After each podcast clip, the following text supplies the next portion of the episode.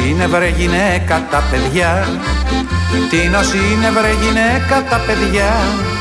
Το να μου φωνάζει εσύ, τα άλλο μου φωνάζει για. Τίνος είναι βρε γυναίκα τα παιδιά. Το να μου φωνάζει εσύ, τα άλλο μου φωνάζει για. Τίνος είναι βρε γυναίκα τα παιδιά. Το να είναι του Γερμανάρα Το άλλο είναι του Μακαρονά και το τρίτο είναι το δικό μας γάμο το κέρατό μας αγάπη μου γλυκιά. Και το τρίτο είναι το δικό μας γάμο το κέρατό μας αγάπη μου γλυκιά. Γιουπι για για γιουπι γιουπι για Γιουπι για για γιουπι γιουπι για Γιουπι για για γιουπι γιουπι για για Γιουπι γιουπι για για γιουπι γιουπι για τα κορίτσια που είχαν πρώτα Γερμανούς Τα κορίτσια που είχαν πρώτα Γερμανούς Τώρα έχουν γλεζάκια με κοντά παντελονάκια Και από πίσω ένα σύνταγμα Ινδούς. Τώρα έχουν γλεζάκια με κοντά παντελονάκια Και από πίσω ένα σύνταγμα Ινδούς. Γιουπι για για γιουπι γιουπι για Γιουπι για για γιουπι γιουπι για Γιουπι για για, γιουπι γιουπι για για, γιουπι γιουπι για για, γιουπι γιουπι για. Καλησπέρα, καλησπέρα. Real FM 97 και 8 στην Αθήνα. Ο Αντώνης Μορτάκης είναι στη ρύθμιση του ήχου. Η Δέσποινα Καλοχέρη στο τηλεφωνικό μας κέντρο στο 211-200-8200. Ηλεκτρονική τρόπη επικοινωνίας με SMS, γραφετερία, αλκενό, το μήνυμά σας και αποστολή στο 19600 με email στη διεύθυνση στούντιο papakirialfm.gr. Νίκος Μπογιόπουλος, στα μικρόφωνα του αληθινού σταθμού της χώρας. Θα είμαστε μαζί μέχρι τις 9.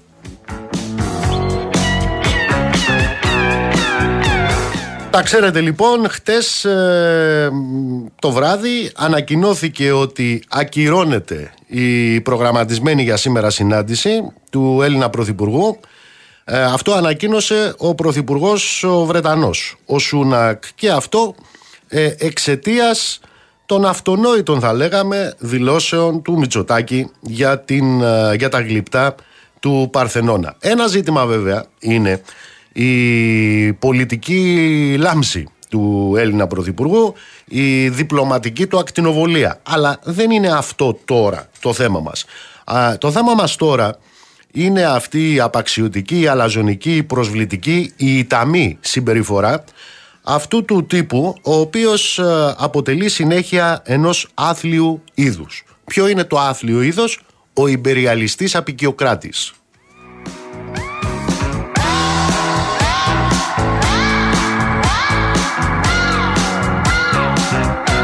Αυτοί λοιπόν ε, οι υπεριαλιστές απεικιοκράτες, αυτοί οι οποίοι θέλω να θυμίσω είναι και αυτοί στη σωστή πλευρά της ιστορίας, έτσι, είμαστε σύμμαχοι με αυτούς παντού, παντού είμαστε σύμμαχοι.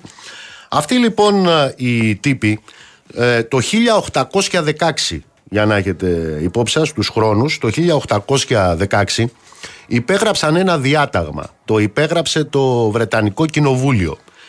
Τι ήταν εκείνο το διάταγμα, ήταν η επικύρωση και η νομιμοποίηση από το Βρετανικό κράτος μιας κλοπής, μιας λαιλασίας. Ποιος την είχε κάνει την κλοπή και την λαιλασία, ο Λόρδος, γιατί έτσι είναι οι Λόρδοι, ο, ο Λόρδος Έλγιν. Αυτός λοιπόν επικαλούμενος ένα φυρμάνι του Σουλτάνου, το οποίο δεν ξέρουμε και που είναι αυτό το φυρμάνι, διότι δεν κατατέθηκε ποτέ τέτοιο φυρμάνι, μια μετάφραση στα Ιταλικά κατατέθηκε, αλλά δεν είναι αυτό το ζήτημα τώρα. Πήγε και ξύλωσε λοιπόν τον ε, Παρθενώνα. Και επειδή ε, ήταν ένα λαμόγιο περιοπής ο συγκεκριμένος τύπος, να ξέρετε δεν είχε κλέψει μόνο εδώ στην Ελλάδα, είχε κλέψει, από παντού είχε κλέψει. Λοιπόν, ε, αυτός ο τύπος λοιπόν επειδή ήταν λαμόγιο, ένα λαμόγιο περιοπής, πήγε μετά, προσέξτε, όχι στο Βρετανικό Μουσείο, πήγε στο Βρετανικό κράτος, στο Βρετανικό κράτος. Για να κάνει τι, για να πουλήσει τα κλεμμένα. Και τα πούλησε τα κλεμμένα. Και τα πούλησε ε, με κλεπταποδόχο το ίδιο το Βρετανικό κράτος. έγινε ειδική συνεδρίαση στο Βρετανικό Κοινοβούλιο έτσι ώστε τα κλεμμένα να περάσουν στην κυριότητα, στην ιδιοκτησία του Βρετανικού κράτους. Έγινε λοιπόν συνεδρίαση, 80 ε, βουλευτές του Βρετανικού Κοινοβουλίου ψήφισαν υπέρ, 32 είχαν ψηφίσει κατά. Για τα κλεμμένα, οι κλεπταποδόχοι, δηλαδή το Βρετανικό κράτος, έδωσαν στον Έλγιν 35.000 λίρες. Δεν πήρε 35 γιατί είπαμε, ήταν λαμόγιο αυτό, 17 πήρε στο χέρι, γιατί τα άλλα τα χρώσταγε. Τα χρώσταγε. Και με νόμο λοιπόν και με διάταγμα, ο ιδιοκτήτης κατά τα δικά τους, η οθότα των κλεφτών και των κλεπταποδόχων, έβαλε τον όρος σε αυτό το διάταγμα, η ιδιοκτησία του, τι δηλαδή, τα γλυπτά του Παρθενώνα να εκτίθενται στο Βρετανικό Μουσείο. Περί αυτού πρόκειται, άρα λοιπόν όταν εμφανίζουν ως ανεξάρτητο θεσμό το Βρετανικό Μουσείο, ε, στο οποίο δεν μπορούν να παρέμβουν τάχα μου κτλ. κτλ ε, λένε μπαρμπούτσαλα, λένε πίπες βρετανικές. Ε, και στην πραγματικότητα εάν το θέμα ήταν διαμουσιακό τότε προς τι οι τοποθετήσεις της Βρετανικής κυβερνήσεως; Και αν δεν ήταν διακρατικό το θέμα, μην σας πω ότι είναι παγκόσμιο το θέμα, διότι πρόκειται για κλέφτες. Κλέφτες του σημαντικότερου μνημείου του ανθρώπινου πολιτισμού. Ε, και ως εκ τούτου λοιπόν βρισκόμαστε τώρα ε, σε αυτό. Αλλά θα μου πείτε αυτό το οποίο έχει συμβεί στο πλαίσιο και στο φόντο αυτής της άθλιας συμπεριφοράς του Σούνακ δεν συνιστά ταυτόχρονα και έναν πολιτικό διασυρμό θα έλεγα μιας πάρα πάρα πολύ σοβαρής υπόθεσης. Και ποια είναι η σοβαρή υπόθεση; Η επανένωση των γλυπτών του Παρθενώνα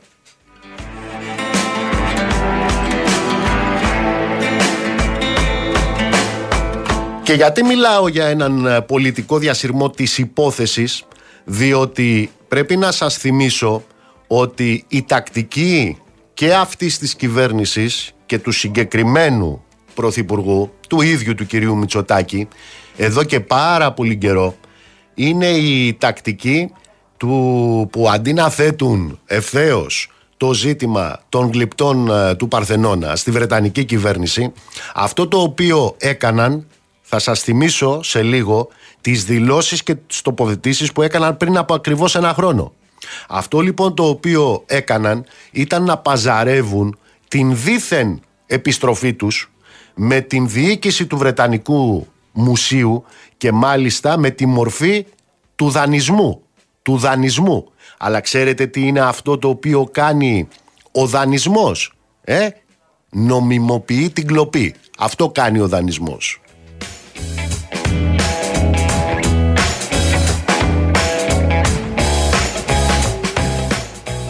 Η μόνη λοιπόν επιστροφή των γλυπτών του Παρθενώνα που αποτελούν το αναφέρετο μέρος του συνόλου της ε, Ακρόπολης αλλά θα λέγαμε και όλων των άλλων θησαυρών της αρχαίας πολιτιστικής κληρονομιάς τα οποία έχουν αποτελέσει κατά καιρούς αντικείμενα αρπαγής ή αρχαιοκαπηλείας η μόνη λύση είναι ακριβώς αυτή. Η μόνιμη επιστροφή. Αυτή είναι η μοναδική επίλυση σε αυτό το διαχρονικό ζήτημα. Και όχι κουβεντούλες win-win, ούτε κουβεντούλες περιδανισμού.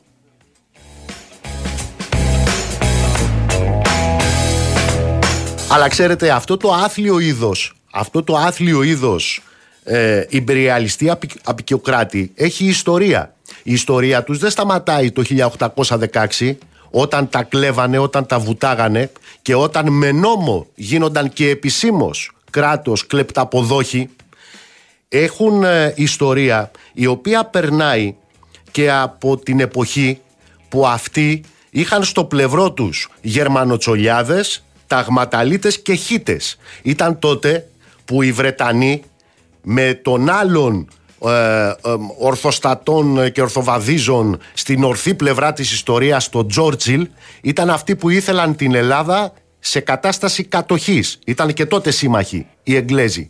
Και ήρθαν λοιπόν τον Δεκέμβρη του 1944 εδώ στην Ελλάδα και ανάμεσα στα άλλα τι είχαν κάνει. είχαν μετατρέψει το Δεκέμβρη του 1944 την Ακρόπολη σε στρατόνα. Την είχαν μετατρέψει σε βάση από την οποία κανονιοβολούσαν τις δυνάμεις του Ελλάς χωρίς βεβαίως να τους ενδιαφέρουν οι κίνδυνοι που συνεπαγόταν αυτή τους η ενέργεια για το μεγαλύτερο μνημείο της ανθρωπότητας. Επαναλαμβάνω, όπως και τότε ο Τσόρτσιλ, έτσι και σήμερα ο Σούνακ και το συνάφι τους είναι στη σωστή πλευρά της ιστορίας. Όπως ο κύριος Μητσοτάκης δηλαδή.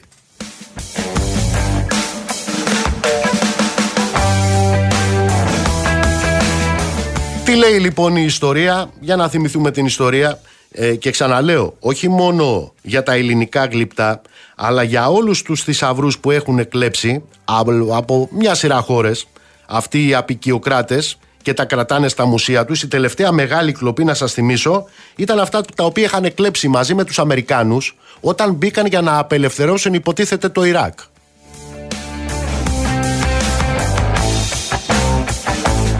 Έχουν βουτήξει λοιπόν αμύθιτους ε, πολιτιστικούς ε, θησαυρούς, τα κρατάνε στα μουσεία τους. Τάχα μου ότι εκεί προστατεύονται καλύτερα. Ξαναλέω το πόσο σέβονται τα μεγάλα μνημεία του ανθρώπινου πολιτισμού το, το, το, το, αποδεικνύει αυτή η ιστορία που βεβαίως οι νικητές του ελληνικού εμφυλίου πολέμου προσπάθησαν να μείνει καταχωνιασμένοι. Ε, αναφέρομαι στο Δεκέμβρη του 1944 που ξαναλέω μετέτρεψαν την Ακρόπολη σε κέντρο κανονιοβολισμού του Ελλάς.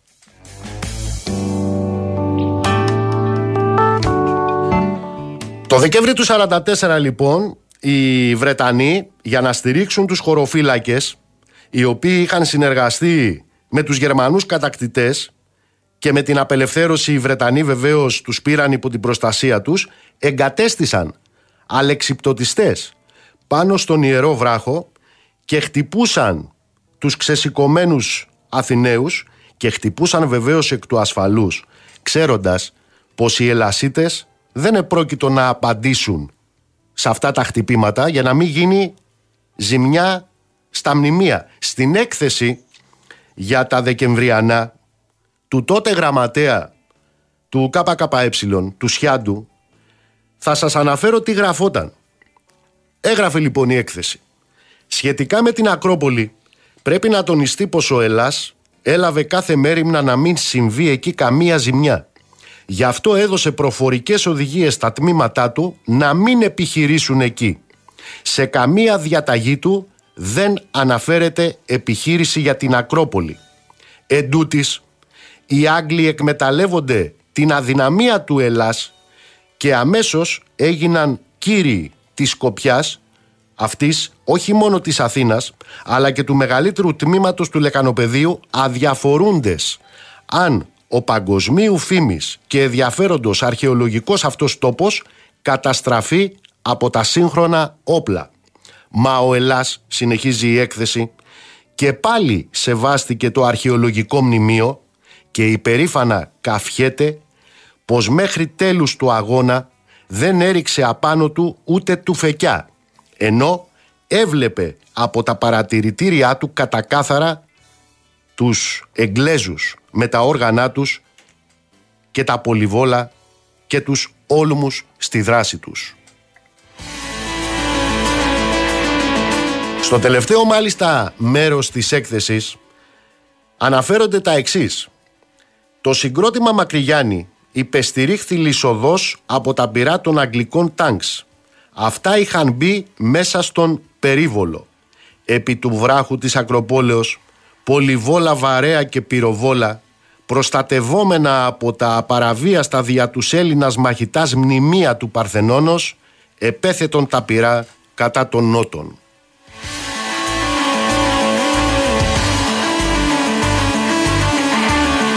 Οι Βρετανοί λοιπόν ήταν σίγουροι πως ο Ελλάς δεν επρόκειτο να χτυπήσει την Ακρόπολη.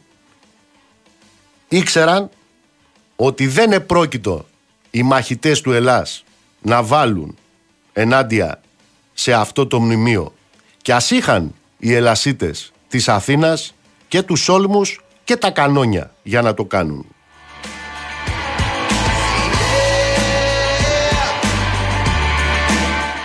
Προσέξτε, ο Ελλάς όχι μόνο δεν χτύπησε τότε τους Εγγλέζους που είχαν στρατοπεδεύσει και πάνω στην Ακρόπολη αλλά και διαμαρτυρήθηκε για την χρησιμοποίηση της Ακρόπολης σε προκήρυξη της Κεντρικής Επιτροπής του Ελλάς που απευθυνόταν στο λαό της Αθήνας και μοιράστηκε τότε στα μέσα του Δεκέμβρη αναφέρονταν τα εξής. Οι Άγγλοι άφησαν ελεύθερους τους Γερμανούς στην Κρήτη και τα Δωδεκάνησα για να σκοτώσουν τον ελληνικό λαό. Στείνουν κανόνια στην Ακρόπολη και από εκεί σφάζουν τον ελληνικό λαό γιατί ξέρουν πως δεν θα τους χτυπήσουμε από σεβασμό προς τα μνημεία του πολιτισμού μας. Όμως θυμίζω η εντολή του τότε Βρετανού Πρωθυπουργού, του Τσόρτσιλ, προς τον στρατηγό Σκόμπι ήταν απολύτως ξεκάθαρη. Μη διστάσεις να φερθείς σαν σε κατεκτημένη πόλη. Αυτή ήταν η εντολή του Τσόρτσιλ προς τον Σκόμπι και αυτό έκανε αυτό το ευγενές τέκνο της Βρετανικής Αυτοκρατορίας δίνοντας εντολή στους άντρες του να χτυπήσουν και άλλα μνημεία όπως το μνημείο του Φιλοπάπου. Το ανέφεραν ε, μάλιστα αυτό και υπερηφάνως και σε απόρριτο δελτίο πληροφοριών του στρατηγίου των Βρετανικών ε, δυνάμεων στην Ελλάδα της 15ης Δεκεμβρίου του 1944. Περί αυτών των λόρδων ομιλούμε.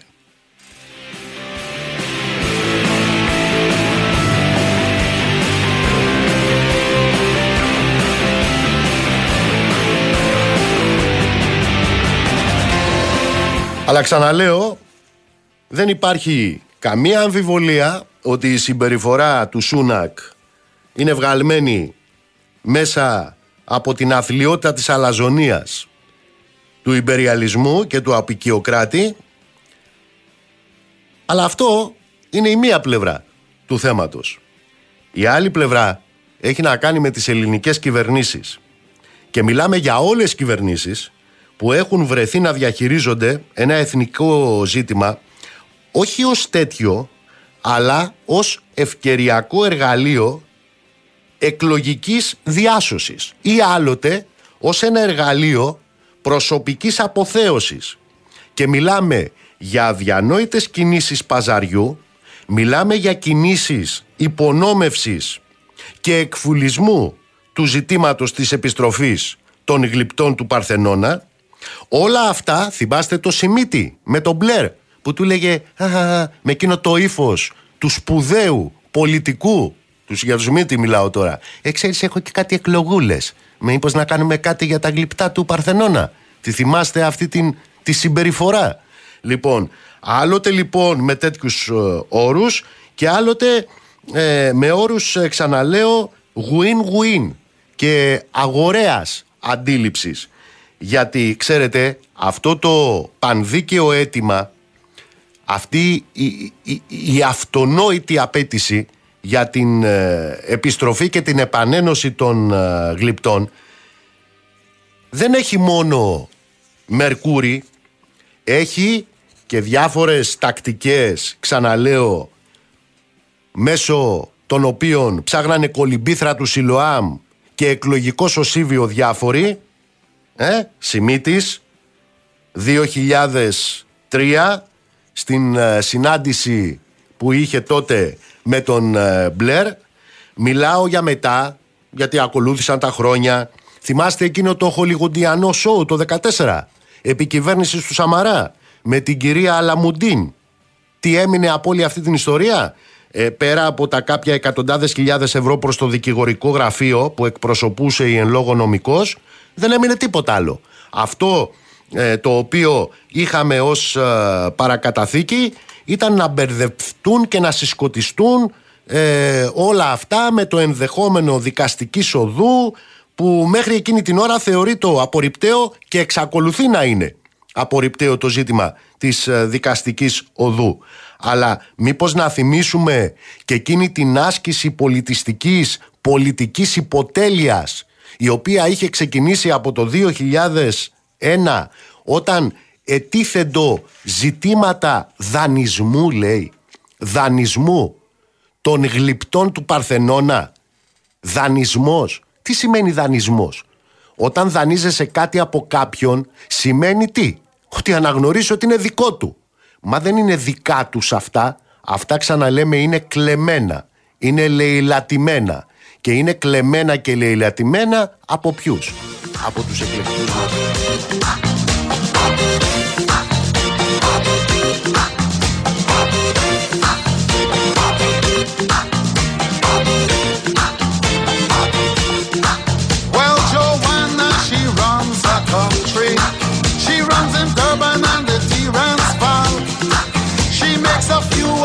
People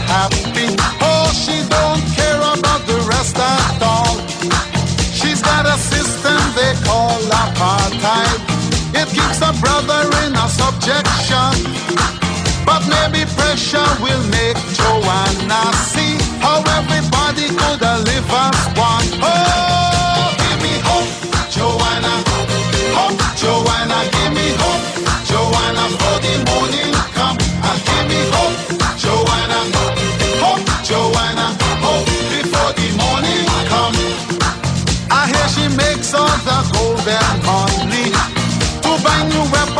any shape of guns. While every mother in a black Soweto fears the killing of another son. Sneaking across all the neighbors' borders. Now and again having little fun. She doesn't care if the fun and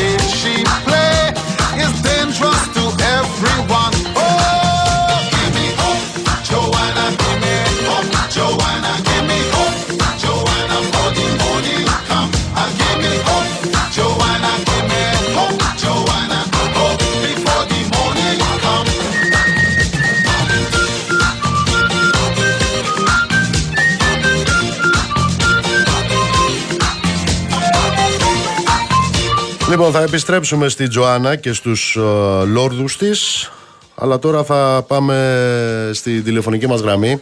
Είναι μαζί μας ο κύριος ε, Σιδέρης, ε, ο, ο κύριος Γιώργος Σιδέρης, μέλος του Γενικού Συμβουλίου της Ομοσπονδίας των εργαζόμενων στα νοσοκομεία. Κύριε Σιδέρη, καλησπέρα.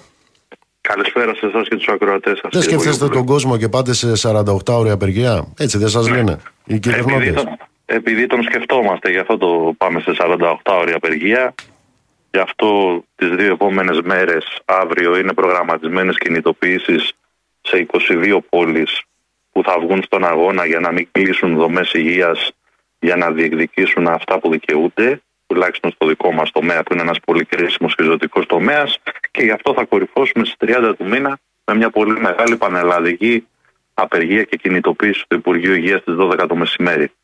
Κύριε Σιδέρη, δώστε μας μια εικόνα. Πέρασε η χώρα και ο κόσμος όλος, αλλά μιλάμε για την Ελλάδα, αυτό το δίχρονο της ε, πανδημίας. Υποτίθεται ότι λύθηκαν ε, θέματα. Ποια είναι η πραγματικότητα, ποια είναι η κατάσταση στα νοσοκομεία; Η πραγματικότητα είναι ότι από την έναρξη της πανδημίας ε, έως σήμερα και αντί τα αποτελέσματά της να αποτελούν ε, πάθημα, μάθημα που λέμε, ε, έγινε ακριβώς το ανάποδο. Επιταχύθηκαν μέτρα που εμπορευματοποιούν ακόμα περισσότερο το κρατικό σύστημα υγείας, που εξασφαλίζουν αμύθιτα κέρδη στις μεγάλες ιδιωτικές αλυσίδες υγείας και ταυτόχρονα πλεονάσματα για τον κρατικό προϋπολογισμό για να πάνε αλλού και η ίδια συνταγή συνεχίζεται και έχει πλέον αποτελέσματα. Δηλαδή, για να είμαι συγκεκριμένος, όσον αφορά τη χρηματοδότηση από τον κρατικό προπολογισμό, ισχύει το κάθε πέρσι και καλύτερα.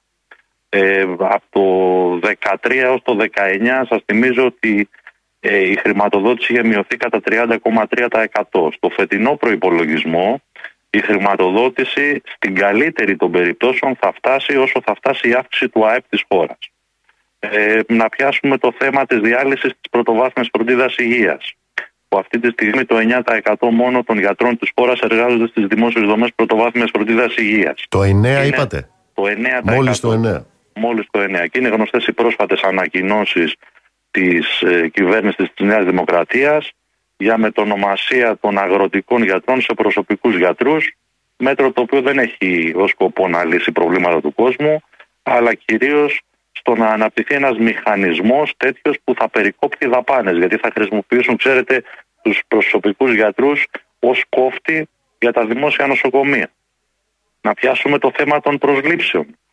Ε, ένα κομβικό θέμα το οποίο αν δείτε τα στοιχεία των τελευταίων 10 χρόνων 13 με 23 η μόνιμη υγειονομική είναι 20.000 λιγότερη. Είναι 6.500 τα κενά των νοσοκομιακών γιατρών. Πάλι ας πιάσουμε το φετινό προπολογισμό. Επειδή έχει βάλει μια βιτρίνα η Και αυτές οι ελλείψεις, αν καταλαβαίνω κύριε Σιδέρη, είναι με, δεν είναι με επικαιροποιημένα οργανογράμματα. Όχι, είναι με τα παλιά οργανογράμματα, αλλά ακόμα και έτσι να το δούμε. Ε, επειδή η κυβέρνηση βάζει μια βιτρίνα, ξέρετε τώρα τελευταία, κάνα πεντάμινο τώρα, ότι θα κάνει λέει 6.500 προσλήψεις. Ε, να σας πω μόνο το εξής. Ακόμα και αυτές να γίνουν, που δεν θα γίνουν και αυτές, γιατί ξέρετε ένα τμήμα θα είναι προσωπικό επικουρικό το οποίο ήδη δουλεύει στα νοσοκομεία, άρα δεν είναι 6.500 νέοι άνθρωποι. Επίσης, 6.500 προσλήψεις προβλέπονται στον προπολογισμό συνολικά για το Υπουργείο Υγεία. Ονόνοητο, δεν είναι υγειονομική όλοι δηλαδή. Αλλά ακόμα και έτσι να είναι και το ιδανικότερο σενάριο να πάρουμε, τότε αυτές οι 6.500 προσλήψεις θα φέρουν ένα ισοζύγιο του συν 408 άτομα για τα τρία τελευταία χρόνια. Για να ε, έχουμε μια τάξη μεγέθους, στην Αττική μόνο λειτουργούν αυτή τη στιγμή από τα 208 χειρουργικά κρεβάτια, 203 συγγνώμη, χειρουργικά κρεβάτια αίθουσες χειρουργείων οι 145 για να δουλέψουν οι υπόλοιπε 60 που είναι έτοιμες. Μόνο την πρωινή βάρδια χρειάζονται 150 με 160 νοσηλευτές. Μα εδώ ακούγαμε, ακούγαμε χθε ότι ε, δεν υπάρχει σε, σε ένα νοσοκομείο στην Νίκαια ε, δεν υπάρχει αξονικός. Σε μέρες εφημερίας. Στέλνουν τον κόσμο στα ιδιωτικά. υπάρχει. Ε, προσωπικός, ναι, δεν υπάρχει προσωπικό. Ναι, προσωπικό δεν ναι, υπάρχει. Ναι, ναι, και αυτή η τακτική, ξέρετε, αφήνουμε κάτι υποστελεχωμένο για να έρθει μετά όριμο και να ιδιωτικοποιηθεί, την έχουμε δει σε όλους τους τομείς, όχι μόνο ε, στην υγεία και έχετε σε δει, έχετε δει όσο όνγε όσο ΕΝΓΕ αυτό το διάστημα της πανδημίας και της μεταπανδημίας ε, πόσα εκατομμύρια πήγανε σε κλινικάρχες; Το έχετε, το έχετε μετρήσει αυτό κύριε Σιδέρη; Όχι, δεν το έχουμε μετρημένο. Πάντως ξέρουμε ότι πήγανε διπλάσια νοσήλια για να, ε, για να μπορούν να νοσηλεύσουν κάποια ελάχιστα περιστατικά της ΜΕΘ τους, ειδικά στη Βόρεια Ελλάδα, οι κλινικάρχες, οι ιδιωτικές κλινικές. Ξέρουμε ότι ο τζίρος τεσσάρων ιδιωτικών ομίλων ε, που ασχολούνται κυρίως με θέματα της πρωτοβάθμιας είναι κοντά στα 500 ε, δισεκατο... Ε, κοντά μισό 500 εκατομμύρια το χρόνο ο κύκλος εργασιών. Ξέρουμε ότι ένα 15% του ιδιωτικού τομέα είναι οι μευτικές κλινικές και άλλο ένα 25% τα διαγνωστικά κέντρα και τα κέντρα αιμοκάθαρσης. Συνεχίζουμε και εμείς μια τέτοια μελέτη, πάντως σίγουρα ε, θα μπορούσε να ταιριάξει ο, το πολίτη όπως είναι επιπλωμένος αστίχος. Ε, αυτό γίνεται ακριβώς στην νίκη αυτή τη στιγμή. Πολίτη όπως είναι επιπλωμένος, ο αξονικός και ο μαγνητικός τομογράφος για 30 χιλιάρικα που θα δοθούν σε ιδιώτη για να καλύψουμε 10 εφημερίες. Την ίδια ώρα που η μισθή των γιατρών είναι ε, πολλαπλάσια, ε, υποπολαπλάσιμα. Πείτε μου κάτι παρεμπιπτόντως, επειδή την περίοδο που ήσασταν ήρωες, Είχαμε και ε, επιθέσεις της αστυνομίας εναντίον σας. Αυτή η υπόθεση με την ε, πρόεδρο της ΟΝΕΓΕ, την κυρία Ρέτζιου, η οποία εκλήθη η υπόθεσή της στο τμήμα ασφαλείας πολιτεύματος, μάλιστα. Πού βρίσκεται; Αυτή η υπόθεση θα είχε εκδικαστεί στις 16 Νοεμβρίου, αλλά δεν εκδικάστηκε λόγω της ε, αποχής των ε, δικαστικών και των δικηγόρων, οπότε παίρνει αναβολή. Δεν αλλάζει ουσιαστικά ούτε το κατηγορητήριο, ούτε αυτή η, η βρώμικη επίθεση και αντιλαϊκή θα λέγαμε που στοχοποιεί και την πρόεδρο της ΟΕΝΓΕ και όποιον κινητοποιήθηκε και συνεχίζει να κινητοποιείται. Λοιπόν, πάμε αύριο και μεθαύριο σε 48 ώρια απεργία μας είπατε. Ναι, πάμε αύριο και μεθαύριο σε 48 ώρια απεργία των νοσοκομιακών γιατρών της χώρας. Μεθαύριο υπάρχει και ε, πανελλαδική στάση εργασίας των υπόλοιπων εργαζόμενων στα νοσοκομεία. Υπάρχουν κινητοποιήσει σε 22 πόλεις για την αυριανή μέρα. Και το κυρίαρχο είναι ότι πρέπει να πούμε, κύριε Μπογιόπουλο, ένα ως εδώ. Ω εδώ με τους καθυλωμένους μισθούς των νοσοκομιακών γιατρών και να διεκδικήσουμε αυξήσεις.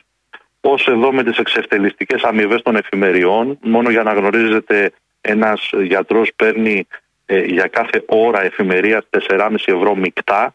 Ω εδώ με τις έκτακτες ανάγκες που επικαλούνται οι κυβερνήσεις και μας έχουν κάνει λάστιχο και μεταφερόμενο θίασο από νοσοκομείο σε νοσοκομείο και από πόλη σε πόλη και να διεκδικήσουμε διπλασιασμό του προσωπικού και ως εδώ με το κλείσιμο τμήματων και την υποστελέχωσή τους που τα διαλύει, τα κλείνει, είτε αυτά είναι τμήματα, είτε κλινικές, είτε εργαστήρια, είτε χειρουργία και πρέπει όλος ο κόσμος να παλέψει για να μην κλείσουν. Και ως εδώ, κυρίως για τους ασθενείς, που τραβάνε τον παθόν τους στον τάραχο με τεράστιες ταλαιπωρίε, με ουρές, πραγματικές ή διαδικτυακές όπως θα γίνουν στο μέλλον, που πληρώνουν διπλά και τρίδιπλα και πρέπει και αυτοί να παλέψουν μαζί μας για δημόσια και δωρεάν υγεία, γιατί δεν μπορεί άλλο ε, όποτε πάμε να σηκώσουμε το κεφάλι να βρίσκει το κεφάλι στο ταβάνι των δημοσιονομικών αντοχών. Πρέπει να το σπάσουμε αυτό το ταβάνι πλέον και αυτό γίνεται μόνο με αγώνα. Δεν μπορεί να γίνει κάπως αλλιώ.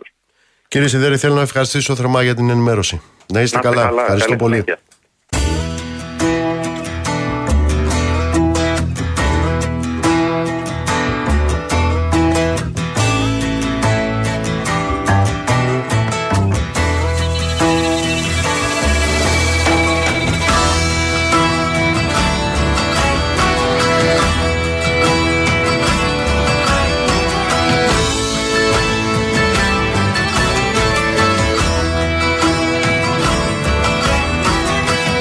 Μια φυλακή.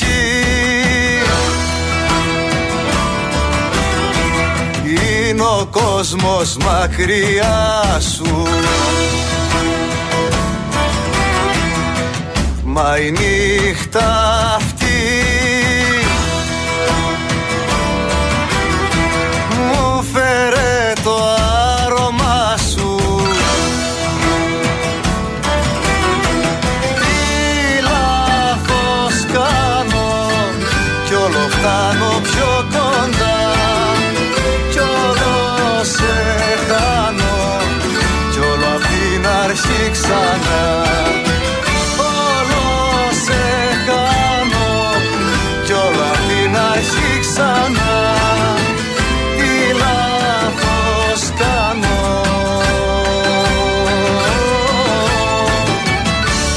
φτάνω είναι αργά.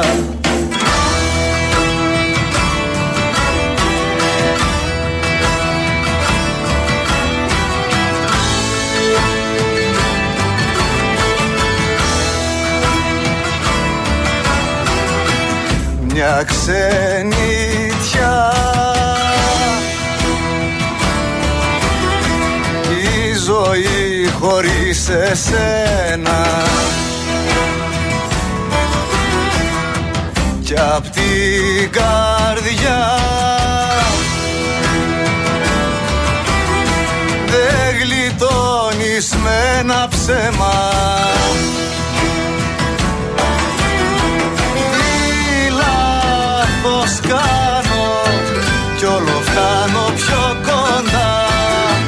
Κι όλο σε χάνω Κι όλο απ' την αρχή ξανά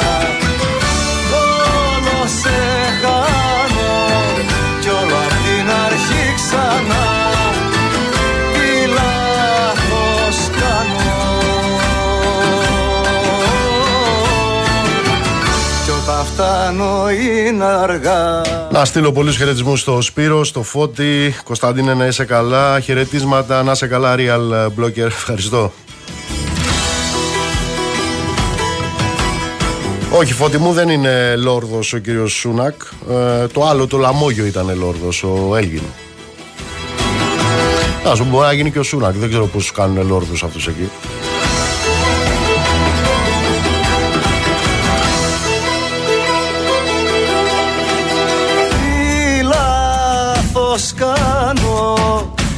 Κι όλο φτάνω πιο κοντά Κι όλο σε χάνω Για πάμε στο Λονδίνο. Καλησπερίζω τον καλό φίλο, τον ανταποκριτή του Real, τον Ισάκ Καρυπίδη. Ισάκ, καλησπέρα. Καλησπέρα. Καλησπέρα Μα- από το Χριστουγεννιάτικο Λονδίνο, αλλά κρύο. Α, κάνει, έχει, έχει κρύο. Ναι. Καλά, έχετε τη ζέστη των γλυπτών εκεί πέρα. Ε, Μα γι' αυτό δεν είναι. ναι. Να σου πω, ε, ο κύριος Κάμερον ε, ζήτησε συνάντηση και είχε με τον ε, Γεραπετρίτη. Α, δεν το ξέρω αυτό. Όχι, όχι. Για δεν δες το, είναι- γιατί δεν μάλλον είναι- είχαμε συνάντηση Κάμερον Γεραπετρίτη με πρωτοβουλία του πρώτου. Γιατί μάλλον δεν του έχει βγει και πολύ καλά του κυρίου Σούνακ αυτή η απεικιοκρατικού τύπου απρέπεια που διέπραξε. Εγώ έχω την εντύπωση ότι ο Κάμερον δεν ήταν στο Λονδίνο εχθές. Όχι, είχε σήμερα. να κάνει- Σήμερα, σήμερα. Πριν από λίγο Ναι, αλλά νομίζω σήμερα- έγινε συνάντηση. Ναι, αλλά α, μήπως έγινε στις Βρυξέλλες. Τι να σου πω, ξέρω εγώ. Ο κύριος Γεραπετρίτης είναι στις Βρυξέλλες Μμμ. και συμμετέχει σε, σε μια σύνοδο υπουργού εξωτερικών. Α, του δεν ΝΑΤΟ. αποκλείεται, ναι, δεν το ήξερα αυτό. Μήπως έγινε εκεί. Γιατί ξέρω ότι ο Κάμερον εχθές ε, δεν ήταν στο λονδινο ενώ εχθές ήταν εδώ ο κύριος Γεραπετρίτης και σε μια Θα το δούμε. στο London School of Economics. Θα δούμε τι μας είπε και ο κύριος Κάμερον. Εκεί τι, λέει, τι γίνεται, Είναι πώς πολύ εξελίσσεται το καλά θέμα; Ε, το, κοίτα, δεν υπάρχει βρετανικό μέσο ενημέρωσης, για να είμαι πιο ακριβής. Δεν έχω δει εγώ βρετανικό μέσο ενημέρωσης που να μην μιλάει για πρωτοφανή διπλωματική κάφα από, τη, από την κυβέρνηση, από την βρετανική κυβέρνηση. Ε, και αυτό είναι αλήθεια. Δηλαδή, όσο και να διαφωνεί ή συμφωνείς με τις θέσεις ε, ε, του Έλληνα Πρωθυπουργού, τι- από, από τη στιγμή που ακυρώνεις το, ε, τη συνάντησή σου στο παραπέντε, ε, αυτό δημιουργεί διπλωματικό θέμα. Μάλιστα. Αυτοί τι λένε τώρα, αυτοί λένε αυτό που λέγανε πάντα. Ε, δικά μας είναι και δεν τα δίνουμε; Ναι, εντά- εντάξει τώρα, ε, μα, το θέμα δεν είναι τώρα ε, τι, τελικά τι γίνεται με τα γλυκά του Παρθενώνα. Το θέμα είναι ότι ξαφνικά ε, ε, ένας ε, πρωθυπουργός έχει προσβάλει μια ολόκληρη χώρα. Ο Ρίση Σούνακ έχει προσβάλει την Ελλάδα. Εκεί είναι το ζήτημα. Δεν είναι τι λένε. Δεν πρόκειται να αλλάξουν οι Βρετανοί εύκολα άποψη. Ε, δεν, θα είναι, δεν είναι εύκολο και για αυτούς να επιστρέψουν τα γλυκά του Παρθενώνα και δεν είναι εύκολο για πάρα πολλούς λόγους. Πρώτα απ' όλα, ένας πολύ σημαντικός ότι αν επιστρέψουν τα γλυκά του Παρθενώνα και, άλλα, και άλλες χώρες θα, ζητάσουν- θα ζητήσουν δικέ του αρχαιότητες.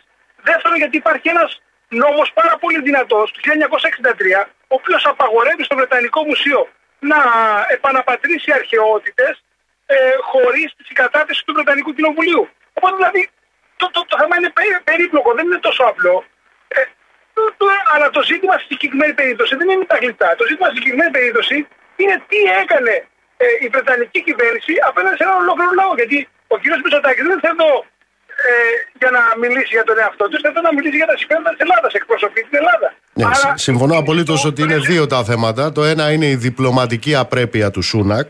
Έτσι. Αυτή η συμπεριφορά, όπως έλεγα προηγουμένως, υπεριαλιστή απεικιοκράτη. Το άλλο ζήτημα, το οποίο παραμένει διαχρονικά, είναι το ζήτημα των γλυπτών του Παρθενώνα.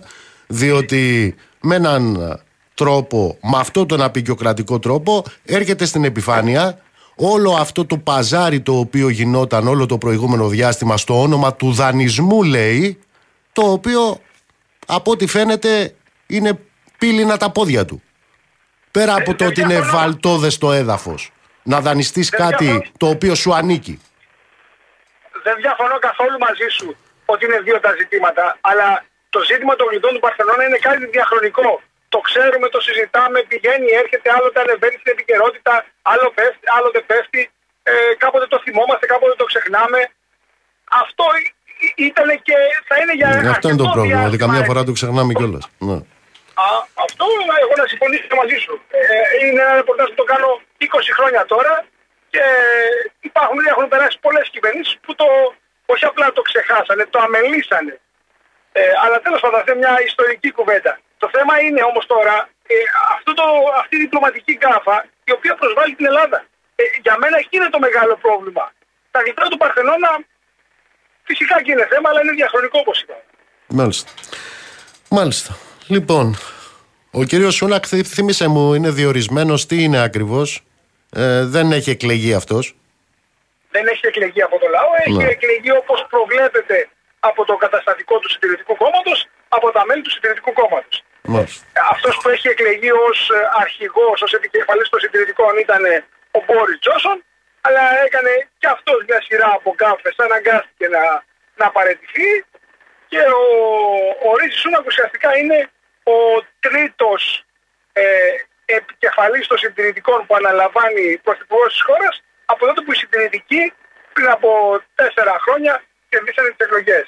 Εδώ να πούμε τώρα και το, το πιο σημαντικό απ' όλα είναι ότι το 2024, το αργότερο μέχρι το Γενάρη του 2025, η Βρετανία θα πρέπει να κάνει εθνικές εκλογές. Και αυτό που έγινε είναι κυρίως για να, τουλάχιστον αυτή είναι η δική μου εκτίμηση, είναι κυρίως για να δείξει ο Σούνακ ότι έχει πυγμή και για να απευθυνθεί στο δεξιό και το ακροδεξιό ακροατήριο των, ε, των Βρετανών. Γιατί υπάρχουν, υπάρχει μια πολύ μεγάλη μερίδα Βρετανών, ε, σε αυτούς ανήκουν και πολλοί από αυτούς που ψηφίσανε Brexit, που πιστεύουν ότι η Βρετανία μπορεί να ξαναγίνει ε, η μεγάλη αυτοκρατορία που ήταν πριν από τον Πρώτο και Δεύτερο Παγκόσμιο Πόλεμο. Ε, σε αυτά τα αυτιά ακούγεται πολύ ωραία το γεγονός ότι δεν ήθελε να δει τον Έλληνα Πρωθυπουργό γιατί τα γλυπτά ανήκουν όπως αυτοί πιστεύουν τουλάχιστον. Θύμησε μου, αυτός ο, ο Σούνακ είναι, ο άνθρωπος είναι Βρετανός βεβαίως, είναι Ινδική καταγωγής και από την Ινδία έχουν βουτήξει αυτοί οι γλυπτά έτσι, και αρχαιολογικούς θησαυρούς. Ναι, ναι. Από όλο τον κόσμο. Από όλο τον κόσμο. Το Βρετανικό Μουσείο έχει από όλο τον κόσμο γλυπτά και αρχαιότητες. Μάλιστα. Ισαάκ μου, ωραία, θα κοιτάξουμε και εμείς από εδώ το Κάμερον ε, Γεραπετρίτη. Σε ευχαριστώ. Να σε καλά. Ε, για αυτό που έλεγα προηγουμένως ε, για το Βρετανικό Μουσείο, ε, σας είπα ποια είναι η σχέση, έτσι. Με διάταγμα του Κοινοβουλίου. Αυτά πέρασαν στο Βρετανικό κράτος. Τα άλλα, τα περί ανεξαρτησίας του Βρετανικού Μουσείου, είναι μπαρμπούτσαλα. Τώρα, σε ό,τι αφορά ε, το πόσο, πώς το λένε, ασφαλή είναι εκεί τα γλυπτά, σας θυμίζω μόνο ένα πράγμα. Το, το Βρετανικό Μουσείο ψάχνει, λέει, γύρω στα 2.000 χαμένα εκθέματα. Το θυμάστε αυτό; Είναι τα εκθέματα τα οποία εξαφανίστηκαν, λέει, από τις αποθήκες του. Θυμάστε την είδηση πριν από ε, λίγες μέρες; Μιλάμε για... Εκεί δηλαδή δεν πρόκειται μόνο για κλέφτες, μιλάμε και για κλέφτες στο τετράγωνο. Δηλαδή οι κλέφτες κλέβουν από τους κλέφτες. Και ως εκ τούτου λοιπόν έχουν εξαφανιστεί λέει 2.000 αντικείμενα και εκθέματα τα οποία λέει εξαφανίστηκαν από τις ε, αποθήκες του Βρετανικού Μουσείου. αυτό από μόνο του δείχνει πόσο ασφαλής χώρος είναι το μουσείο των... Το ε, παλούδι κι αν θα είχε το σκόπο του ένα τραγούδι που να ανέβει στα δίκτυα που την πνίξαν στη θάλασσα να πέσει που τη ρίξαν που να ανέβει στα δίκτυα που την πνίξαν στη θάλασσα να πέσει που τη ρίξαν. Κάποια μικρά λουλούδια ίσως ξέρουν Αυτά που οι στίχοι δεν θα καταφέρουν Κάποια λουλούδια που είναι για να ανθίσουν Να δουν τον ήλιο και να ξεψυχήσουν. Κάποια λουλούδια που είναι για να ανθίσουν Να δουν τον ήλιο και να ξεψυχήσουν.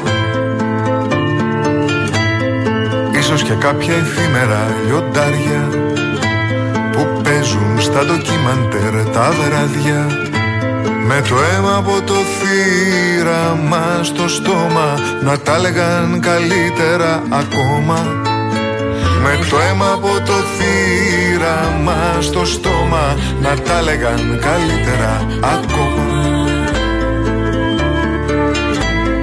Κάποιοι που έχουν τον κώδικα σπουδάξει Αυτόν που λέει τον νόμο και την τάξη Ίσως και να είχαν κάτι να προσθέσουν Που όλα όσα πω να τα νερέσουν.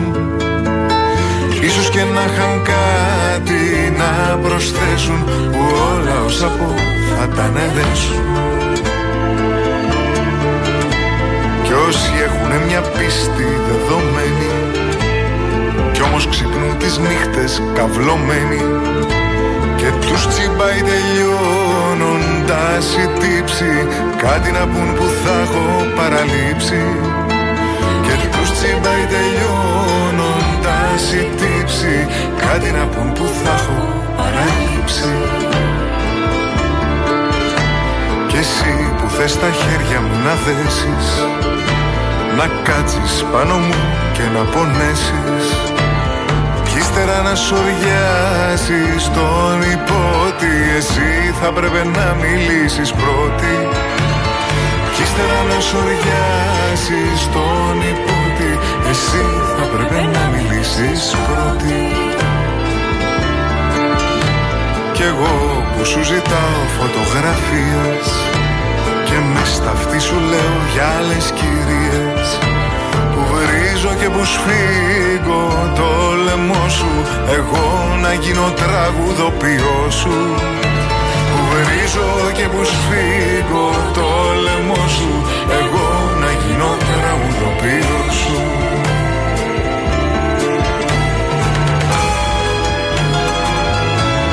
Κυρίες και κύριοι, πριν από πέντε χρόνια, σαν σήμερα, είχαμε την ε, γυναικοκτονία της Ελένης το Παλούδι 28 Νοέμβρη του 2018 Το τραγούδι του Φίβου είναι αφιερωμένο στην Ελένη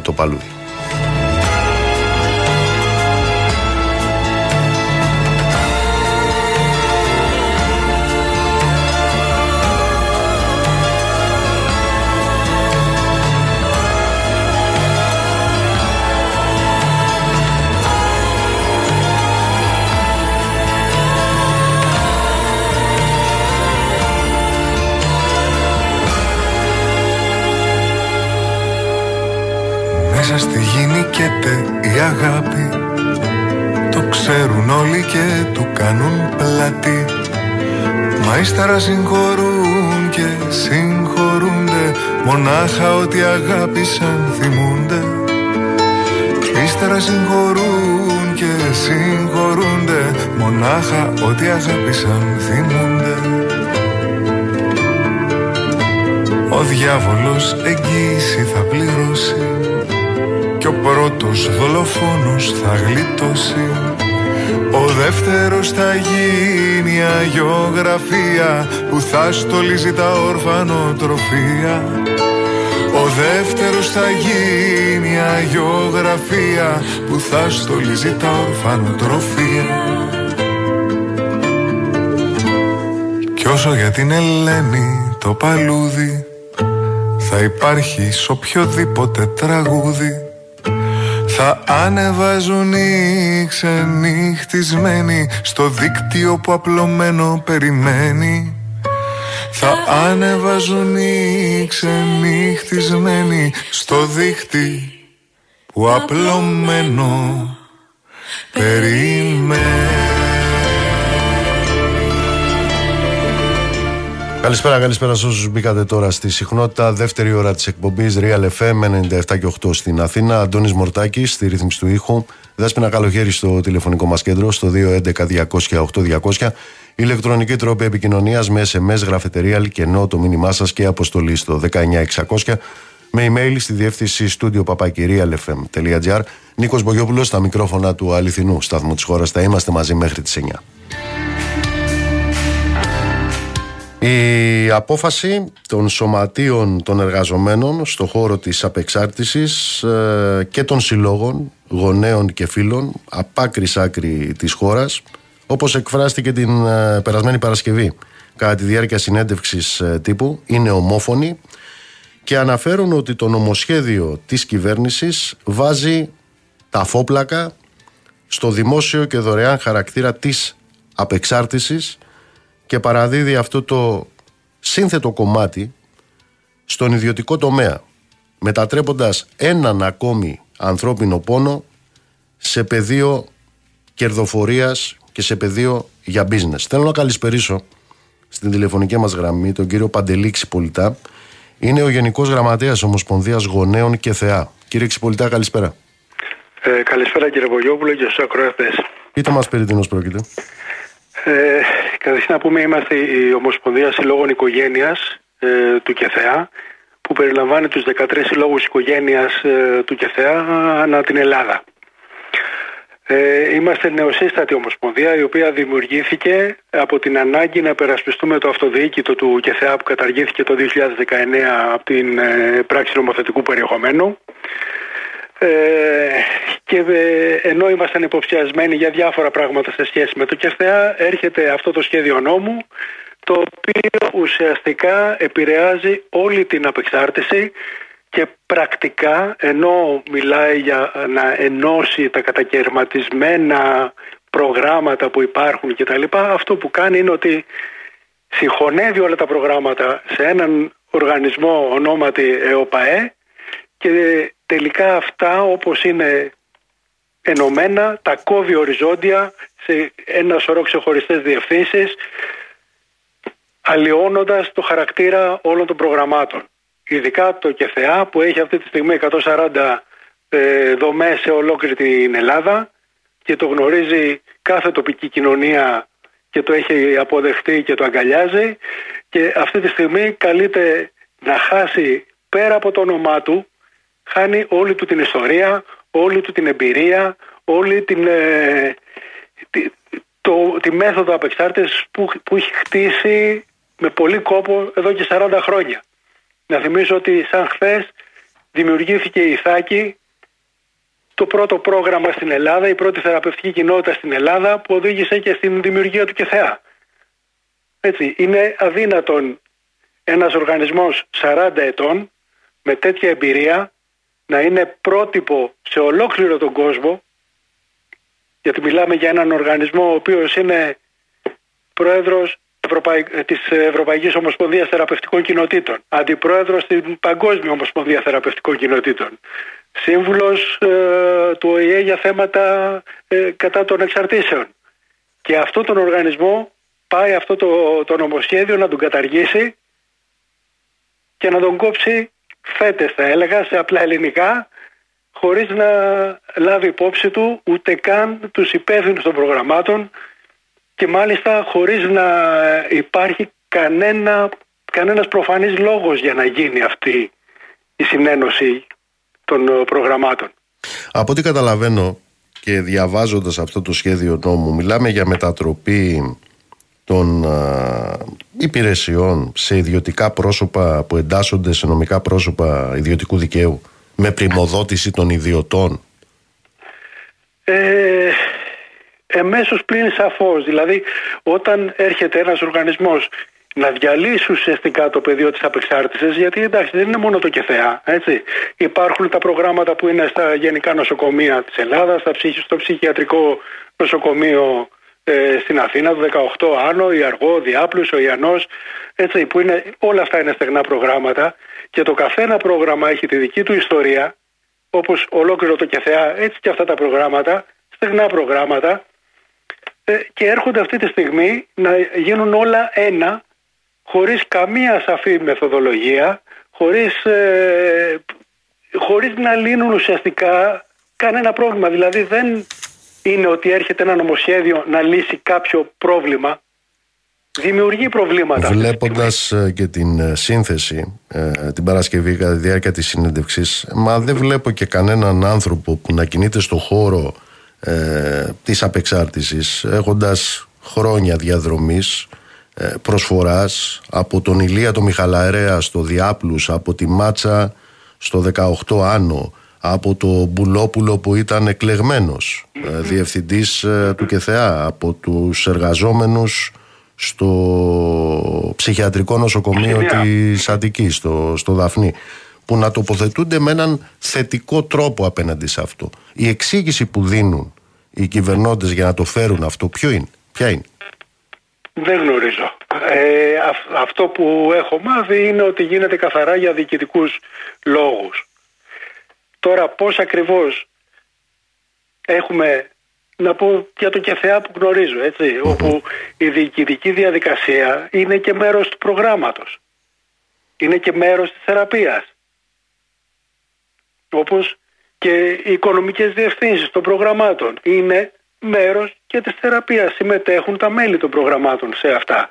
Και μάλιστα ένα, ένα ένας οργανισμός ο οποίος λειτουργεί δημοκρατικότατα από τη βάση του μέχρι την κορφή λειτουργούσε μέχρι το 19 έτσι, η κορφή χάθηκε το 19 και αυτή τη στιγμή εξακολουθεί να λειτουργεί σχεδόν με τον τρόπο που υπήρχε αλλά δεν έχει γίνει γενική συνέλευση, δεν έχει γίνει ε, διάφορα θεσμικά όργανα που είχε το ΚΕΘΕΑ και συγκαλούνταν από τους υπεύθυνους των προγραμμάτων. Έτσι, και για, για αυτό το κομμάτι φυσικά αυτή η διοίκηση η οποία είναι διορισμένη αυτή τη στιγμή. Υπάρχει ε, ένας τομέας σε αυτή τη χώρα και το λέω με βάση τα στοιχεία τα επίσημα. Ε, μιλάμε για το δίκτυο παροχής υπηρεσιών απεξάρτησης εδώ στην Ελλάδα. το οποίο πρέπει να ξέρουν οι ακροατές μας ότι έχει την υψηλότερη αποτελεσματικότητα στην Ευρώπη και στον κόσμο. Ακριβώς. Εδώ είναι που χτυπάνε και δεν δε μπορεί να καταλάβει κανείς γιατί το κάνουν. Μόνο ένας τρόπος υπάρχει να το καταλάβει αν το βάλει σε μια λογική κόστους-οφέλους, δηλαδή με όρους αγοράς. Ακριβώς, ακριβώς. Μάλλον κάπου εκεί πάει και από τη στιγμή λοιπόν που διαλύεται κάπου εκεί ανοίγει και ο δρόμος για, για τους ιδιώτες στον χώρο της απεξάρτησης. Έτσι όπως έχει γίνει και με την υγεία γενικότερα έτσι αυτό το πράγμα πάει να γίνει και στο χώρο της απεξάρτησης. Οπότε ουσιαστικά πάει να καταργηθεί το δικαίωμα που έχει ο κάθε πολίτης αυτής της χώρας στην απεξάρτηση. Όταν το χρειαστεί είτε αυτός, είτε το παιδί του, είτε ο σύντροφος, πάβει να υπάρχει αυτό το δικαίωμα πρακτικά. Γιατί, γιατί το ΚΕΘΕΑ αυτή τη στιγμή λειτουργεί με βάση τα πρόσωπα, με βάση τον άνθρωπο. Οι θεραπευτές, οι γονείς, το διοικητικό προσωπικό, το προσωπικό των λογιστηρίων, όλοι, όλοι λειτουργούν υπέρ της κινητοποίησης των καινούριων μελών. Δηλαδή οι γονείς παρακινούν και άλλους γονείς να μείνουν στο πρόγραμμα να συνεχίσουν. Οι θεραπευτές κάνουν τη δουλειά τους από άλλη πλευρά. Ε, μέσα στις θεραπευτικές κοινότητες τα μέλη έχουν πλήρη γνώση του, του, τι συμβαίνει. Κύριε Ξυπολιτά, υπάρχει ένα ψήφισμα στο οποίο έχετε καταλήξει, επαναλαμβάνω ομόφωνα, ε, με το οποίο ζητάτε την άμεση απόσυρση του νομοσχεδίου. Πώς θα προχωρήσετε; Ε, καταρχήν σαν Ομοσπονδία Συλλογών ε, Οικογένειας του ΚΕΘΕΑ έχουμε σαν όσο ΚΕΘΕΑ δηλαδή έχουμε βγάλει ένα ηλεκτρονικό ψήφισμα ε, στο openpetition.eu το οποίο μαζεύουμε υπογραφές για την απόσυρση αυτού του νομοσχεδίου και το οποίο προωθείται ουσιαστικά από στόμα σε στόμα και από, ε, από την ε, ανάγκη όλων να συνεχίσει να υπάρχει το ΚΕΘΕΑ. Δεν είναι δηλαδή κάτι διαφημιστικό. Ο ένας το λέει στον άλλον γιατί υπάρχει ανάγκη να συνεχιστεί το ΚΕΘΕΑ όπως είναι. Βέβαια υποστηρίζουμε όλο το κομμάτι της απεξάρτησης αυτή τη στιγμή. Έτσι, δηλαδή είμαστε στη θέση που πρέπει όλα να υποστηριχτουν γιατί όλα χρειάζονται να υπάρχουν σαφώς. Ε, γιατί υπάρχει πάντοτε κάποιος χρήστης ο οποίος είτε έχει ανάγκη του ένα πρόγραμμα είτε μπορεί να βοηθηθεί καλύτερα σε κάποιο άλλο πρόγραμμα. Αλλά αυτά είναι εξατομικευμένα. Οπότε γι' αυτό είναι σωστό να υπάρχουν όλα να πω ότι στην Ομοσπονδία, ναι, ναι. Ε, στην Ομοσπονδία Συλλόγων Οικογένειας και Θεά υπάρχει αυτό το ψήφισμα, το έχετε αναρτήσει και ε, καλείται ε, σε, σε υπογραφή του, έτσι. Ακριβώς. Ακόμα εμείς δεν έχουμε ιστοσελίδα σαν Ομοσπονδία, γιατί είμαστε πολύ νεοσύστατη Ομοσπονδία. Μόλις 30 mm Σεπτέμβρη εκλέχθηκε το πρώτο μας διοικητικό συμβούλιο και έγινε το ιδρυτικό συνέδριο. Οπότε ένα μήνα μετά κληθήκαμε να αντιμετωπίσουμε αυτή την κατάσταση. Ε, ουσιαστικά το, στο openpetition.eu όποιος ε, μπει είναι το πρώτο ψήφισμα που θα δει μπροστά του και με τις περισσότερες υπογραφές. Ε, απ' την άλλη συμμετέχουμε σε όλες τις ε, κινήσεις που γίνονται στον κλάδο της υγείας και φυσικά στον κλάδο της απεξάρτησης εννοείται. Δηλαδή υπάρχουν και αύριο θα συμμετέχουμε σαν Ομοσπονδία Συλλόγων ε, Οικογένειας ε, στο Παμπυραϊκό Συλλαλητήριο για την Υγεία. Μεθαύριο θα είμαστε στο Υπουργείο Υγείας ε, μαζί με την, ε, την ΟΕΝΓΕ. Έχουμε υποστήριξη και στήριξη ήδη από πάρα πολλά σωματεία και οργανώσεις, από δήμους, από περιφέρεια, επίσημα δηλαδή που έχουν περάσει δημοτικά συμβούλια και περιφερειακά συμβούλια. Έτσι. Οπότε είναι κάτι το οποίο αρχίζει να μας δικαιώνει για τον αγώνα μας που κάνουμε και δεν έχουμε σκοπό να σταματήσουμε. Κύριε Ξυπολιτά, θα είμαστε σε επικοινωνία. Ευχαριστώ. Τι άλλαξε, τι χάλασε Λες και πάνω στο διάφανο φως μελάνι στάλαξε που χάνεσαι που τρέχει το βλέμμα. Ποια αλήθεια μου κρύβει ο καπνός ή μήπως κρύβει ψέμα. Τι ξέφτισε έσπασε. Λες και πάνω μου χούφτες γυαλιά η νύχτα πέταξε Ποιος έφτεξε και ποιον να θώσω Να σε πάρω ξανά αγκαλιά ή μήπως να θυμώσω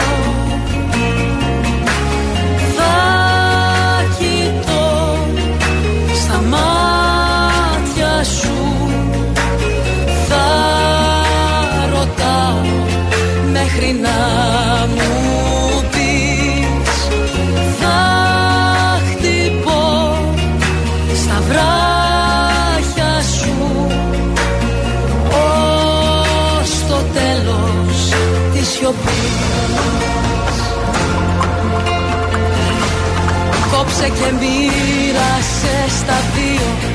Πάντα η αγάπη θέλει δύο. Δυο να γελούν στο ίδιο αστείο. Δυο να ζεσταίνουνε το κρύο. Δυο να μοιράζουν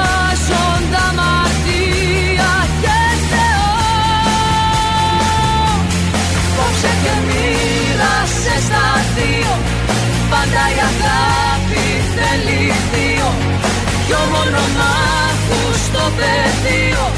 Δυο στο μαζί και στο αντίο Δυο να μοιράζονται τα πάντα το κενό να στείλω πολλούς χαιρετισμούς στον Πορφύριο, στον αγαπημένο μου το Βασίλη, στην Πάτρα, στον Κωστή που μας ακούει από την ε, Κωνσταντζα. Εγώ, Αντώνη μου, αν ήμουν στη θέση τους. Ε, και στην περίπτωση της ε, γιαγιάς που δόρισε το ασθενοφόρο και στην περίπτωση του παππού και της γιαγιάς που έδωσε τις 100.000 στο διδημότυχο στο νοσοκομείο επάνω σε αυτές τις περιπτώσεις όχι μόνο δεν θα έβγαινα να μιλήσω αν ήμουν στη θέση αυτών οι οποίοι θα έπρεπε να έχουν ε, και ασθενοφόρα και οδηγούς και τραυματιοφορείς και νοσοκομεία θα ήθελα να ανοίξει η γη να με καταπιεί. Αυτό θα έκανα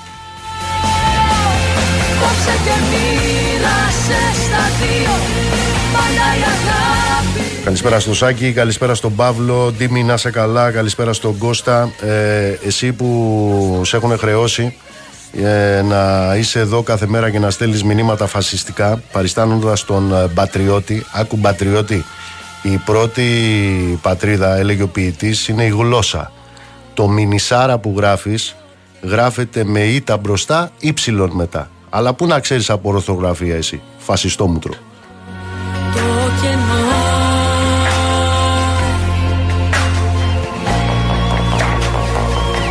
Γιώργο μου καλησπέρα, Γιώργος Λικουρέτζος. Γεια σου Νίκο, καλησπέρα. Τι γίνεται στη Βουλή; Ε, είχαμε σήμερα τη συνεδρίαση για την οποία λέγαμε χθες. Ναι, ωραία. Την ε, ακρόαση φορέων στο νομοσχέδιο για τον εξοδικαστικό συμβασμό. Το συμπέρασμα Νίκο που βγαίνει είναι ότι κάθε φορά που έρχεται ένα τέτοιο νομοσχέδιο ακούμε συνεχώς χειρότερες καταστάσεις από αυτές που ακούγαμε την προηγούμενη φορά και αναφέρομαι προφανώς από την πλευρά των δανειοληπτών, των καταναλωτών, των ενώσεων καταναλωτών και σήμερα ειδικά και των αγροτών. Μου κάνει μεγάλη εντύπωση ήταν κάτι το οποίο. Αλωνίζουν τα, οι servicers, τα φαντ και τα κοράκια, έτσι.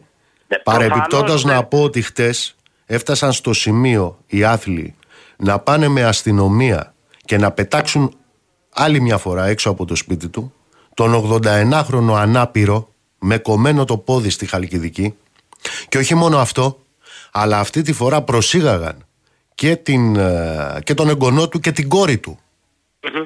Αυτά συμβαίνουν.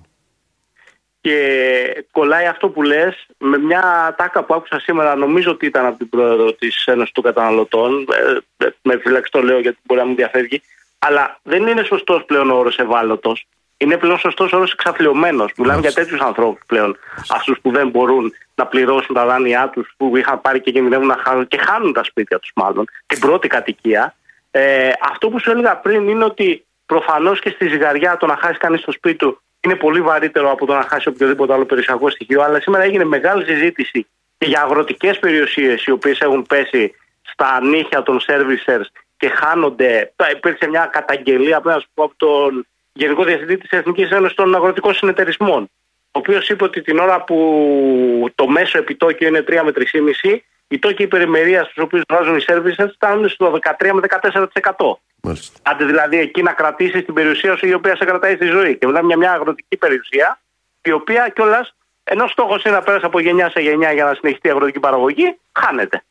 Και μετά ψάχνουμε να βρούμε γιατί δεν υπάρχει αγροτική παραγωγή στη χώρα. Από εκεί και πέρα. Υπήρξε μια μεγάλη σύγχυση, πρέπει να σου πω, όταν ζητήθηκαν από τους βουλευτές στοιχεία από την Τράπεζα της Ελλάδας για τους ελέγχους που έχει κάνει στους services. Μμμ. Εκεί αναφέρθηκε ένα ποσό ε, προστήμων, ένα σωρευτικό ποσό 250.000 ευρώ περίπου. Το ενδιαφέρον είναι ότι μέσα στα αδικήματα, στις παραβάσεις, να πω έτσι, που είπε η Τράπεζα της Ελλάδας ότι έχει βρει, είναι και ξέπλυσμα χρήματος. Και Money ξέπλυμα. laundering. Μάλιστα. Ναι. Και επανήλθε 10 λεπτά αργότερα ο εκπρόσωπος της Τράπεζας Ελλάδος για να πει ότι. Προφανώς έγινε σούσουρο, καταλαβαίνεις όταν αναφέρθηκε αυτό. Για να πει ότι δεν εννοούσα ακριβώς ότι βρήκαμε ξέπλυμα, αλλά βρήκαμε τον τρόπο διακυβέρνησης ώστε να μην υπάρχει κίνδυνος για ξέπλυμα. Σε κάθε περίπτωση μίλησε για τρεις παραβάσεις, οι οποίες προέκυψαν από επιτοπίου ελέγχου της Τραπέζα Ελλάδος. Μάλιστα. Μάλιστα. Και τα πρόστιμα είναι services. 250.000 για αυτούς που διαχειρίζονται γύρω στα 60 δισεκα... 90 διαχειρίζονται δισεκατομμύρια. Ακριβώς. Και από αυτά τα 90 δισεκατομμύρια τα 60 είναι στην τσέπη. Ακριβώς. Γιατί τα, ε, τώρα μου δίνεις την βάση να σου πω αυτό που ήθελα να σου πω ότι οι καταγγελίες που για μια ακόμα φορά γίνονται είναι ότι τα δάνεια έχουν αγοραστεί στο 6% της αξίας και ζητείται να πληρωθούν στο 100 και στο 120.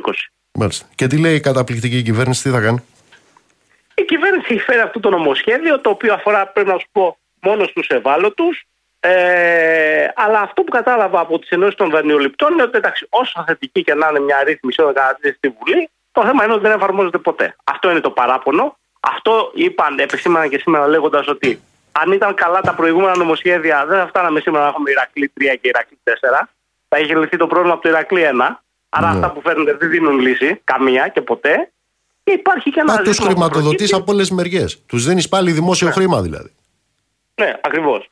Και φτάνει στο σημείο να καταγγέλλεται σήμερα ότι εν τέλει οι services είναι αυτοί που αθετούν τα συμβόλαια και τις συμφωνίες και κάνουν πίσω όταν βλέπουν ότι δεν μπορούν να πάρουν αυτά που θέλουν.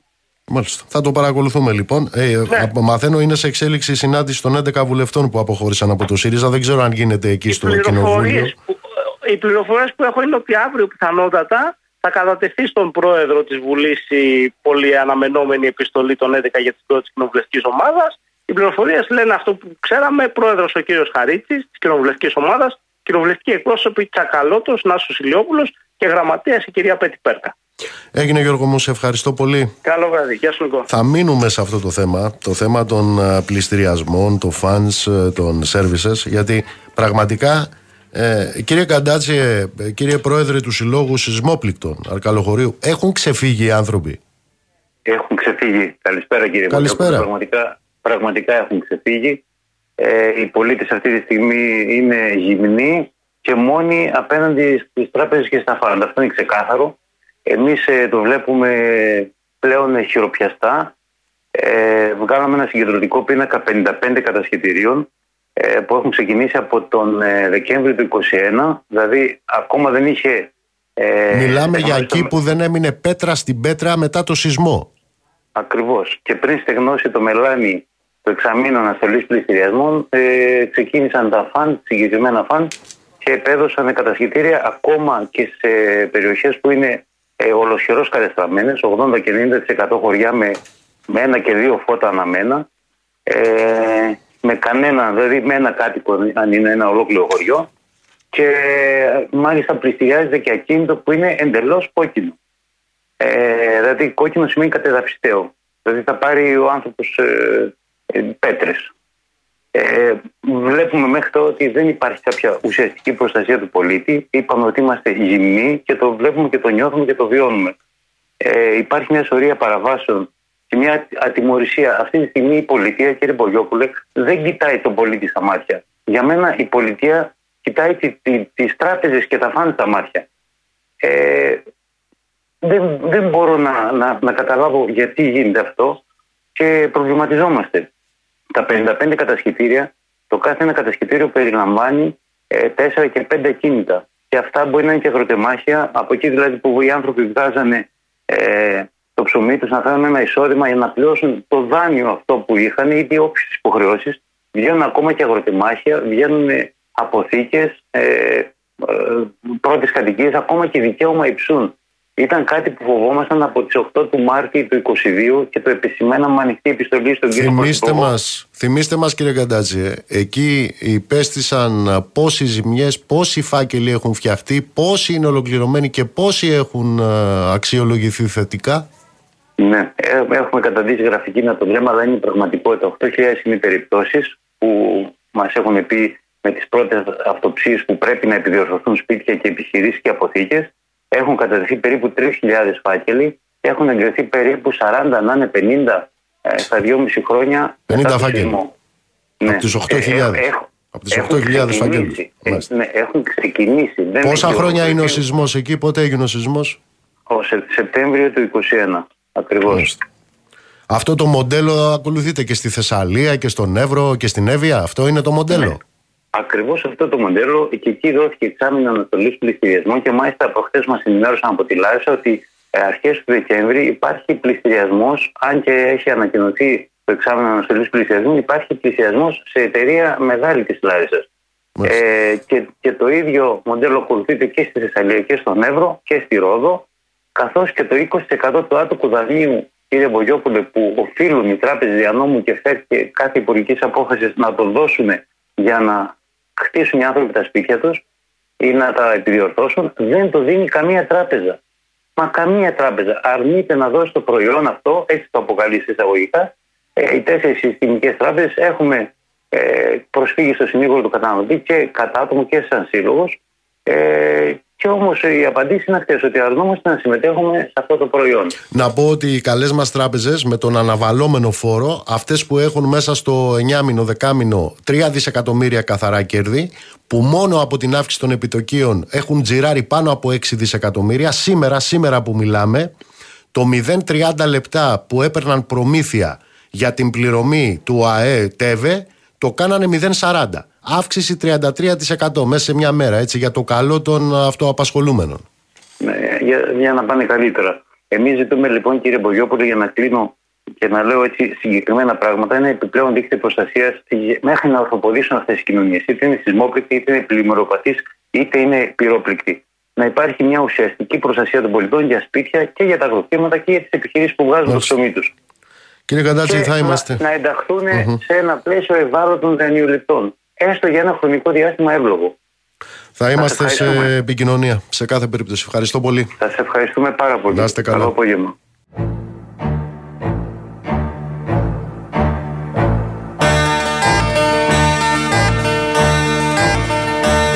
Στα τριάντα σου δεν κρατιώσουνα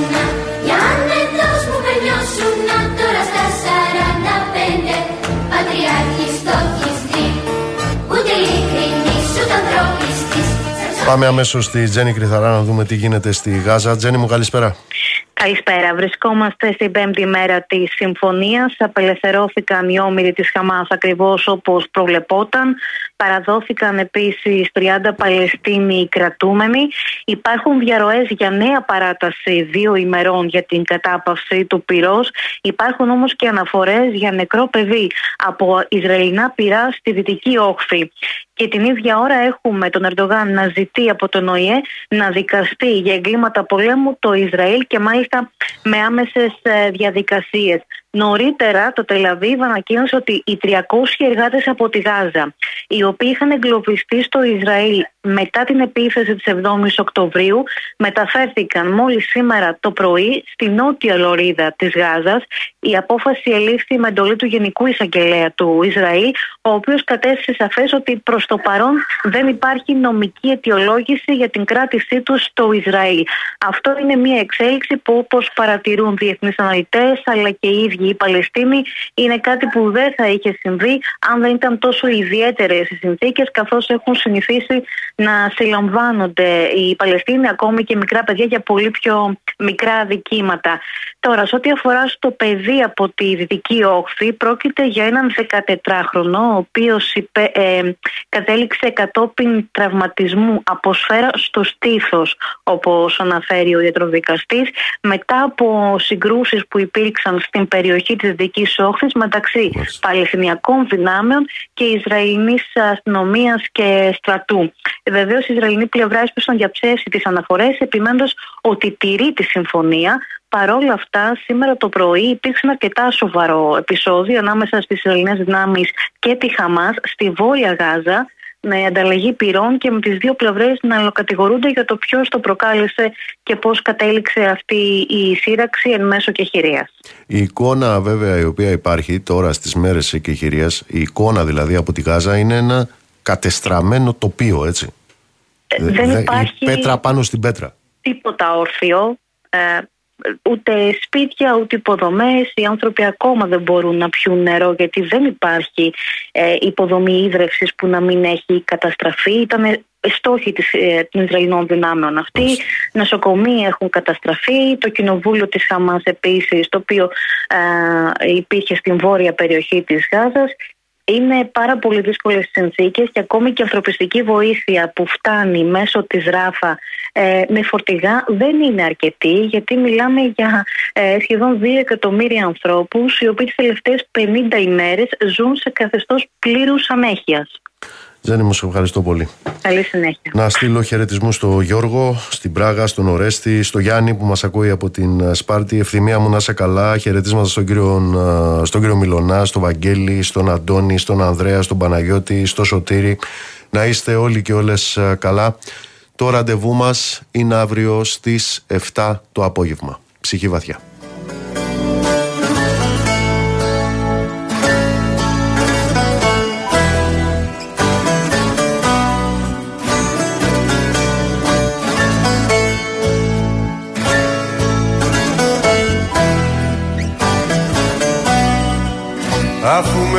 Με σπήρε μια μοίρα αυτοκρατόρισα. Μήτρα με γέννησε αρχαία Μακεδόνισσα. Μάδια φαρέτρα πολεμάω το χειμώνα Από το κάστρο στην καρδιά του πλαταμόνα. Αφού με φέρνει μονοπάτι φαναριώτικο Ένα σοκάκι με κρατάει σαλονικιώτικο Έλα ένα βράδυ την υπόσχεση να πάρεις Πριν να τη σβήσει με σφουγγάρι. Ο Βαρδάρης Σαν να ζητώ, σαν να ζητώ στη Σαλονίκη ξημερώματα Λείπει το βλέμμα σου απ' τις αυγείς τα χρώματα. Σαν να ζητώ Σαν να με ένα βιολί και ένα φεγγάρι. Λείπει το όνειρο, εσύ και το δοξαρί